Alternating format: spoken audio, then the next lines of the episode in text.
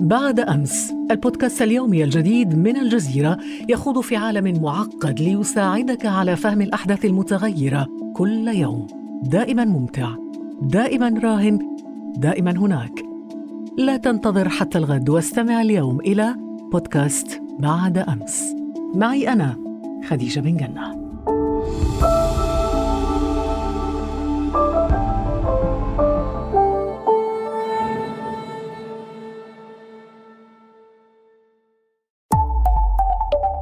الجزيرة بودكاست. في مسجد السلطان محمد الفاتح في اسطنبول يقف شيخ الإسلام ومفتي العثمانيين مصطفى خير أفندي بعمامته البيضاء أمام الجماهير الحاضرة يهيئ نفسه لإعلان هام. سيتلوه بصوت عال ومن حوله رجال الدولة وراياتها الحمراء. شيخ الإسلام يقول إن الجهاد بات فرضا ضد أعداء الأمة ويقلد السلطان محمدا الخامس سيف النبي مانحا إياه الشرعية الدينية المفترضة في هذا الظرف الذي يتطلب استجابة كبيرة من المسلمين. في ذلك التاريخ في منتصف نوفمبر تشرين الثاني من عام 1914 لم يكن أعداء الأمة سوى دول الوفاق الذين يخوضون الحرب العالمية الأولى بريطانيا ومعها فرنسا وروسيا. أسبوعين قبلها وجهت الدولة العثمانية أولى ضرباتها العسكرية تجاه روسيا عبر البحر الأسود معلنة انضمامها رسميا إلى الحرب. في صف دول المحور وعلى رأسها جارتها الحليفة ألمانيا. القائد العسكري الألماني حينها أرسل إلى نظيره العثماني انور باشا رسالة قال فيها إن لدى تركيا اليوم فرصة لإعادة بريق الماضي. في وقت كان قد تكبد فيه العثمانيون الهزائم وشهد نفوذهم انحسارا واضحا ما استدعى فتوى الجهاد.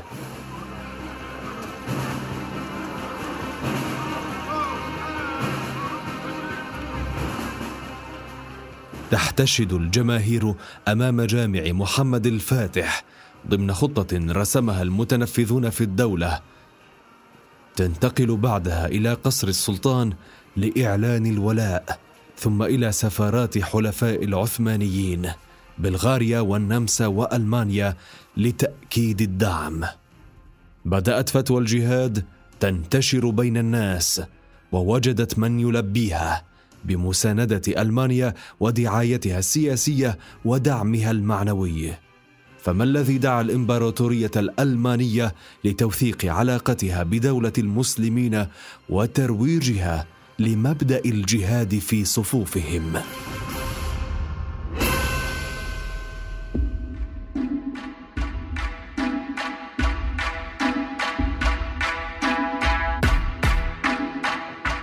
أهلا بكم في هذه الحلقة من بودكاست لحظة من الجزيرة. أنا فريد.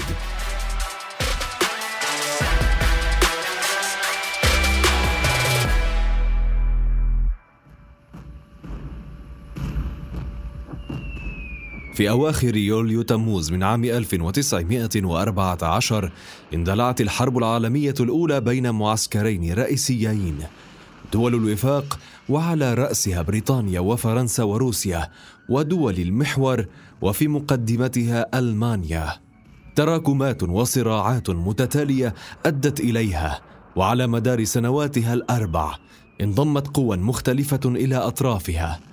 كانت الدولة العثمانية من أبرزها وانضمامها في أواخر أكتوبر تشرين الأول من ذلك العام جاء نتيجة لعلاقات توثقت تدريجيا وانتهت بالتحالف العسكري. كانت الإمبراطورية الألمانية تشكل قوة كبيرة في قلب أوروبا وجارتها العثمانية تبحث عن حليف قوي لها في المنطقة. أما روسيا العدو المشترك فكانت أكثر من قارب بينهما. لكن هناك من يرى أن العلاقة بين البلدين اتخذت طابعا ثقافيا في بدايتها وهو ما يوضحه الباحث في التاريخ العثماني كريم عبد المجيد. في القرن الثامن عشر آه، في نوع من أنواع بيسموها الولع العثماني في ألبانيا بالمظاهر الملابس آه، بمظاهر الأبنية. الملابس العثمانية بيحبوها جدا آه، شكل الطعام العثماني. في القرن ده نفسه ظهرت بعض الكتابات المتأثرة أو اللي كانت بتترجم نصوص متصوفة عثمانيين للغة الألمانية عشان تجابه بيها بعض الأفكار الثورة الفرنسية عشان ما تنتقلش لألمانيا. فالتقارب أو محاولة الاقتباس أو الشكل الثقافي كان الألمان بشكل عام في القرن الثمنتاشر كانوا متأثرين جدا بالثقافة العثمانية. اقتصاديا بدأ التعاون بين الألمان والعثمانيين واضحا في أواخر القرن التاسع عشر. السلطان عبد الحميد اقترض من البنوك الألمانية وشجع الألمان على الاستثمار في بلاده وكانت سكة الحديد التي أريد لها أن تربط برلين ببغداد من أبرز المشاريع المشتركة تلك الفترة. رغم أنها هددت ألمانيا بخسارة علاقاتها مع جاراتها الأوروبية. بكل الأحوال توقف المشروع لاحقا وتسبب بأزمة ديون على الدولة العثمانية. أما عسكريا فقد حقق الألمان أرباحا طائلة من تصدير الأسلحة للجيش العثماني الذي أنهكته الهزائم حتى أن السلاطين العثمانيين استخدموا ضباطا ألمانا لتحديث جيشهم. كل فترة السلطان عبد الحميد باستثناء جزء بسيط في البداية آه، صدرت المصانع الألمانية للدولة العثمانية ما يقرب من 900 ألف بندقية. يعني إحنا بنقول مثلا أكثر أو ما يقرب مليون بندقية من المصانع الألمانية للجيش العثماني. في مقابل حاجة الدولة العثمانية إلى الألمان في الوقت الذي بات فيه وجودها مهددا. كانت الإمبراطورية الألمانية تسعى للدخول إلى الشرق الأوسط لتشعر بريطانيا وحلفائها بالتهديد على نفوذهم المحتمل في هذه المنطقة الاستراتيجية. شيئا فشيئا تطورت العلاقات وتكللت بزيارات مفصلية. لم تخلو من مجاملات القادة الألمان لزعماء المسلمين ورموزهم التاريخية. في أواخر القرن التاسع عشر وصل القيصر الألماني فيلهلم الثاني إلى فلسطين حاجا مع زوجته. زيارة استثنائية للمنطقة شغل الحديث عنها أوساط العثمانيين المسلمين والألمان. عرج القيصر بعدها على دمشق زار المسجد الأموي ووقف عند قبر القائد صلاح الدين الأيوبي مثنيا على انتصاراته. يقال إنه رفع يديه وكأنه يدعو له. الباحث محمد ثنيان رئيس مركز طروس لدراسات الشرق الأوسط يقول إن وضع فيلهلم الثاني الورود على قبر صلاح الدين كان له دلالة كبيرة. فهذه كانت دلالة على حسن العلاقة ما بين الدولة العثمانية على الرغم من الاختلاف بين الأديان لكن أننا يعني لسنا على عداء معكم بالتحالف ونزور مقدسات المسلمين. آه، لا هذه العلاقة تكون يعني إيجابية وودية فيما بينهم ولن تكون علاقة يعني تضاد وحروب وصراعات فيما بين آه، الألمان والدولة العثمانية. مشهد كان له أثر كبير في نفوس المسلمين. وحيكت بعده القصص والإشاعات بين العوام. فمن كتر الدعاية ومن كتر الدعاية إن أنا حليف للمسلمين وحليف للدولة العثمانية حليف للخليفة فبعض بعض الدعاية أو بعض عوام المسلمين قالوا عليه أطلقوا عليك اسم الحج غليوم إن هو يعني أصبح مسلم. الرجل يعني أصبح مسلم لأنه بقى حليف للمسلمين فهو فعلا أشهر إسلام طبعا الكلام ده لم يحدث يعني ولكن من شدة تقاربه لأجل مصالحه آه، الناس ظنت إن هو فعلا أسلم وأصبح لم يصبح فقط حليف بقى, بقى مسلم.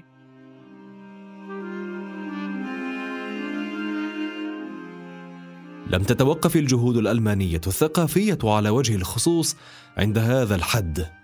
كثف الألمان مشاريعهم الاستشراقية وأسسوا في عام 1908 ما يعرف بمعهد هامبورغ الاستعماري. جند المعهد الرحالة والباحثين وكان من أهم العاملين فيه الأستاذ الجامعي الشاب آنذاك هنريتش بيكر أبو الدراسات الإسلامية في الشرق الأوسط. وقد استطاع توجيه المعهد إلى الدراسات الاستشراقية. في الحقيقة آه، العلاقة الألمان أو المستشرقين الألمانيين مع المسلمين كانت يعني آه، قديمة جدا. وكانت من أولى المدارس الاستشراقية في دخولها للمنطقة العربية هي كانت المدرسة الألمانية. لم تكن تحديدا في هذه الفترة ولم يكن اهتمامهم في التراث الإسلامي والتراث العربي والتاريخ عموما تاريخ المنطقة لم يكن يعني وليدة لحظة الحرب العالمية الأولى. بل كان بل كان آه، منذ آه، مئات السنين. سنتين بعدها بادر المستشرق هنريتش بيكر ذاته بتأسيس مجلة عرفت باللغة الألمانية بدير إسلام بمعنى الإسلام. المجلة عنيت وما تزال حتى اليوم بدراسة تاريخ الشرق الأوسط وثقافته قبل عصر التحديث في القرن التاسع عشر. أراد بيكر التعمق في الإسلام بأبعاده الحضارية والتاريخية، كما اعتقد أن دراسته يجب أن تتعامل مع المسلمين بتنوعهم دينيا وفكريا وسياسيا دون إدراجهم تحت مسمى واحد عام. هكذا حاول الألمان دراسة المنطقة التي يتعزز تحالفهم السياسي مع سلطتها وسلطانها، حتى اندلعت الحرب العالمية الأولى.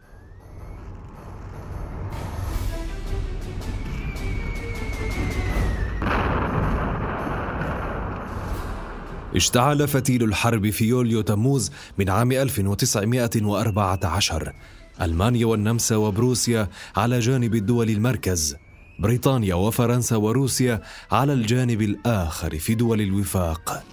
بعد أقل من أربعة أشهر انضمت الدولة العثمانية إلى المركز بتوجيهها ضربة عسكرية لروسيا عبر البحر الأسود شمالاً. وفي الرابع عشر من نوفمبر تشرين الثاني من العام ذاته أعلن شيخ الإسلام مصطفى خيري أفندي فتواه من جامع السلطان محمد الفاتح في إسطنبول باسم الخليفة محمد الخامس. الجهاد فرض على المسلمين. رغم أن جمعية الاتحاد والترقي كانت الحاكمة الفعلية لشؤون الدولة في سنواتها الأخيرة والتي انقلبت بدورها على الحكم في عام 1913 السلطان نفسه ما كانش هو أو ما كانش هو صاحب الفكرة اللي كان بيحكم فعليا الدولة هم الاتحاديين. والاتحاديين كما يعرف في التاريخ هم فعليا كانوا بيجيدوا زي ما بيقال حاليا استخدام الدين وليس اللي عايش بداخل الدين يعني هو بيستخدم الدين لأجل الغرض السياسي. هم فعليا كانوا أبعد ما يكون عن إن هم يبقوا مثلا ليهم سياسات إسلامية أو إن هم يبقى ليهم أفكار إسلامية. بالعكس يعني كان يوجد من الاتحادين هم مذاهب متعددة. يوجد منهم العلماني يوجد منهم الليبرالي يوجد منهم الملحد. رغم ذلك احتفظ الخليفة بمقامه المعنوي والديني لدى كثير من المسلمين. وكان أي قرار مفصلي كهذا يستدعي الاستجابة وهو ما أثار المخاوف لدى البريطانيين والفرنسيين الذين حاولوا مرارا وضع حد لفتوى الجهاد بحسب الثنيان. كانت الأمة الإسلامية عندما يأتي قرار الجهاد من شيخ الإسلام ومن الخليفة الإسلامية خليفة المسلمين الأمة تلبي النداء. فكتب هذا الكتاب وبعثت هذه الرسائل إلى شيوخ القبائل والعشائر والأمراء فعندما طلعت يعني هذه الرسائل كان البريطانيين والفرنسيين يبحثون في المناطق في الصحراء وفي المناطق العربية عن الرسل اللي تحمل هذه الرسائل ويحاولون أن يتبعونهم ويأخذون هذه الرسائل حتى لا تصل لشيوخ القبائل لأن الأمة كانت تلبي النداء.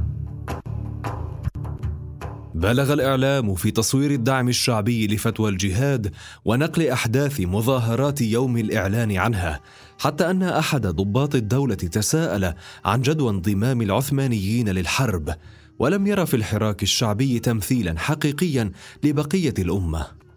ألمانيا على الجانب الآخر كانت تنشط في دعمها العسكري والفني للجيش العثماني.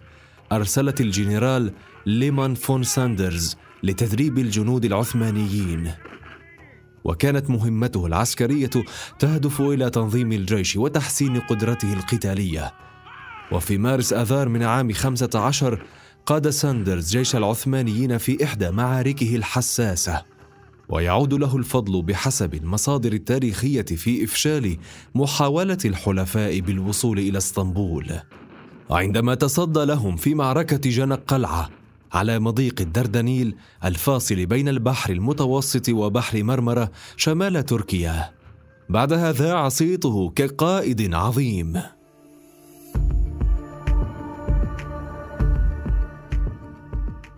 تزامنا كثف الألمان جهودهم الدعائية لتزيين مبدأ الجهاد لدى عموم المسلمين. الخارجية الألمانية أسست مكتب استخبارات الشرق في ذروة الحرب. وهدفت من ذلك إلى تجنيد المستشرقين الألمان في جمع المعلومات عن المنطقة. كانت النشرات الأسبوعية تطبع باستمرار للحث على الجهاد والتحريض ضد البريطانيين في مناطق سيطرتهم أينما وجد المسلمون. منهج اتبعه الدبلوماسي المستشرق ماكس فون أوبنهايم. الذي عين رئيسا لمكتب الاستخبارات بعد أن قضى عشرين عاما متنقلا في الشرق لدراسته. كان أوبنهايم يؤمن بأهمية الدعاية المنظمة التي ستحض المسلمين في المحصلة على الانتفاضة ضد البريطانيين والفرنسيين في الهند والصين وشمال إفريقيا. عراب الجهاد هو الوصف الذي أطلقه المؤرخون عليه. وقد دأب على نشر الإشاعات في سبيل تحقيق هدفه. تقول المصادر إنه نفسه وقف وراء إشاعة خبر اعتناق القيصر الألماني في الهلم الثاني للإسلام قبل ذلك بسنوات. عرف أوبنهايم تماما الوتر الذي سيعزف عليه لتعبئة المسلمين. حاول شيطنه دول الوفاق مدعيا أنهم يعدون العدة للوصول إلى قبر نبي الإسلام في المدينة المنورة لنبشه ونقل الحجر الأسود من مكة المكرمة إلى متحف اللوفر. على الطرف الآخر حرضت دول الوفاق الشريف حسين في الحجاز على الخروج في الثورة العربية الكبرى ضد العثمانيين. كانت أحد خطابات مكمهون مع الشريف حسين في عام 1914 ميلادي. كان يسمي الشريف حسين يا سليل العرب يا ذو النسب يا ذو الحسب أنت من سلالة النبي محمد. فإذا أنت من سلالة النبي محمد يجب أن تكون مقام الخلافة ومقام الرئاسة ومقام كيان الدولة الإسلامية في شخصك لأنك أنت من, من هذه السلالة. لماذا تكون الخلافة في آه، في عرق التركي وسلالة الأتراك يجب أن تنتقل إلى العرب.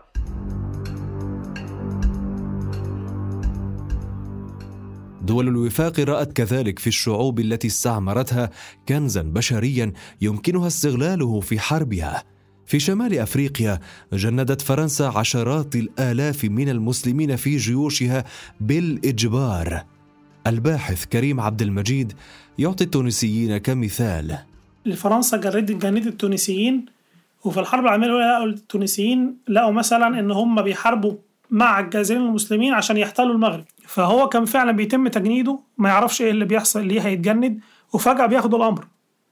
فيضطر إن هو مجبرا إن هو يخش الحرب مع فرنسا أو مع الحلفاء على غير رغبة منه. هو كده كده متجند جندي في الجيش. طبعا السياسات دي مش نفس السياسات اللي كانت بتتبعها ألمانيا. ألمانيا ما كانتش بتجبر حد في في الحرب إن هو يبقى معاها أو في صفها. لكن كانت بتقول إيه؟ أنا حليف الخليفة فأنتوا تبقوا معايا. في آسيا لم تكن شبه الجزيرة الهندية سوى مستعمرة ضخمة تحت السيطرة البريطانية. وقد أجبر مئات آلاف المسلمين فيها أسوة ببقية السكان على أن يكونوا جنودا في جيشها. إلا أن بعضهم أبدى تمردا لدى سماعه بفتوى الجهاد العثمانية بحسب الباحث محمد الثنيان. أن بعض المسلمين الهنود اللي كانوا في معسكر البريطانيين أسرى ثم تحولوا إلى عسكر فيما بعد مع الجيش البريطاني آه، في هذه المعركة الحرب العالمية الأولى عندما وصلت لهم هذه الرسائل تركوا الجيش البريطاني ووقفوا في صف المسلمين. في صف الدولة العثمانية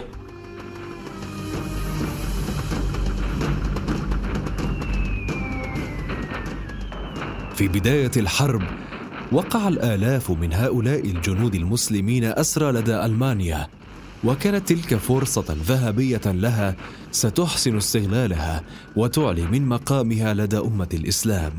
معاملة استثنائية أبداها الألمان للأسرى المسلمين القادمين بغالبيتهم من شبه الجزيرة الهندية وتونس والإمبراطورية الروسية من التتر والقوقاز. بني لهم معسكر خاص في مدينة فينستورف جنوب العاصمة برلين. سمي معسكر الهلال وضم حوالي ثلاثين ألفا منهم وكما نسمع في الأرشيف الصوتي المحفوظ سمح لهم بالتعبير عن ثقافاتهم المختلفة.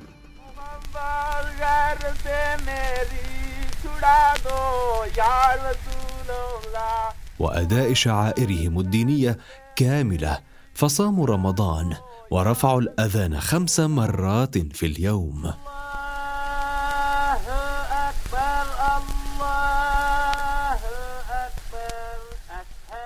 وفي الخامس عشر من يوليو تموز من عام خمسة عشر بني لهم أول مسجد على الأراضي الألمانية كهدية من القيصر. استقر المسجد في معسكر الهلال وقد بدأ طرازه المعماري عثمانيا بقبته الكبيرة ومئذنته الدائرية وأبوابه ذات الأقواس. أما منبر الجمعة فاستخدم للخطب الدينية ذات المقاصد السياسية. حث الخطباء والمتحدثون اسرى المعسكر على الجهاد. كان الرفاه الذي عايشوه فيه كفيلا بتحويل ولائهم إلى ألمانيا وحلفائها. ولكن هل كان كافيا ليخوضوا الحرب على جبهاتها؟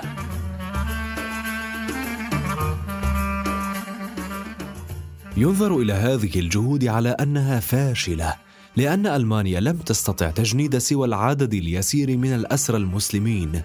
بعضهم أراد العودة إلى معسكر الهلال مفضلا إياه على جبهة الحرب.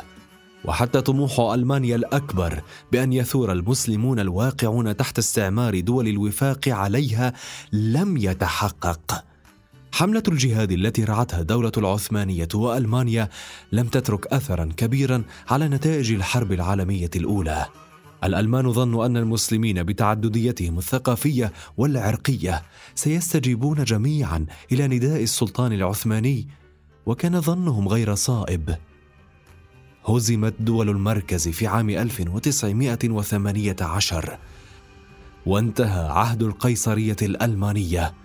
انحسرت الدولة العثمانية في سنواتها الأخيرة ومع انتهاء الحرب العالمية الأولى فرضت بريطانيا وفرنسا سيطرتهما على الشرق الأوسط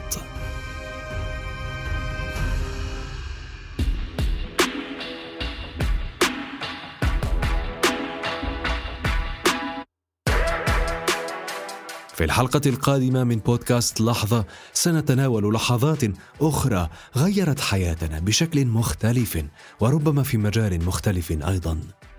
انتظرونا الأسبوع المقبل لتتعرفوا على اللحظة القادمة.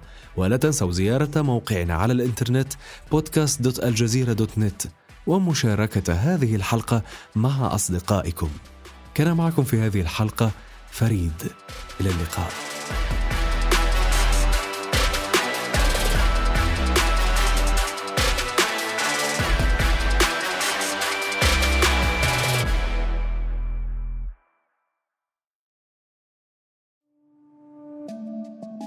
بعد أمس البودكاست اليومي الجديد من الجزيرة يخوض في عالم معقد ليساعدك على فهم الأحداث المتغيرة كل يوم. دائما ممتع دائما راهن دائما هناك. لا تنتظر حتى الغد واستمع اليوم إلى بودكاست بعد أمس. معي أنا خديجة بن جنة.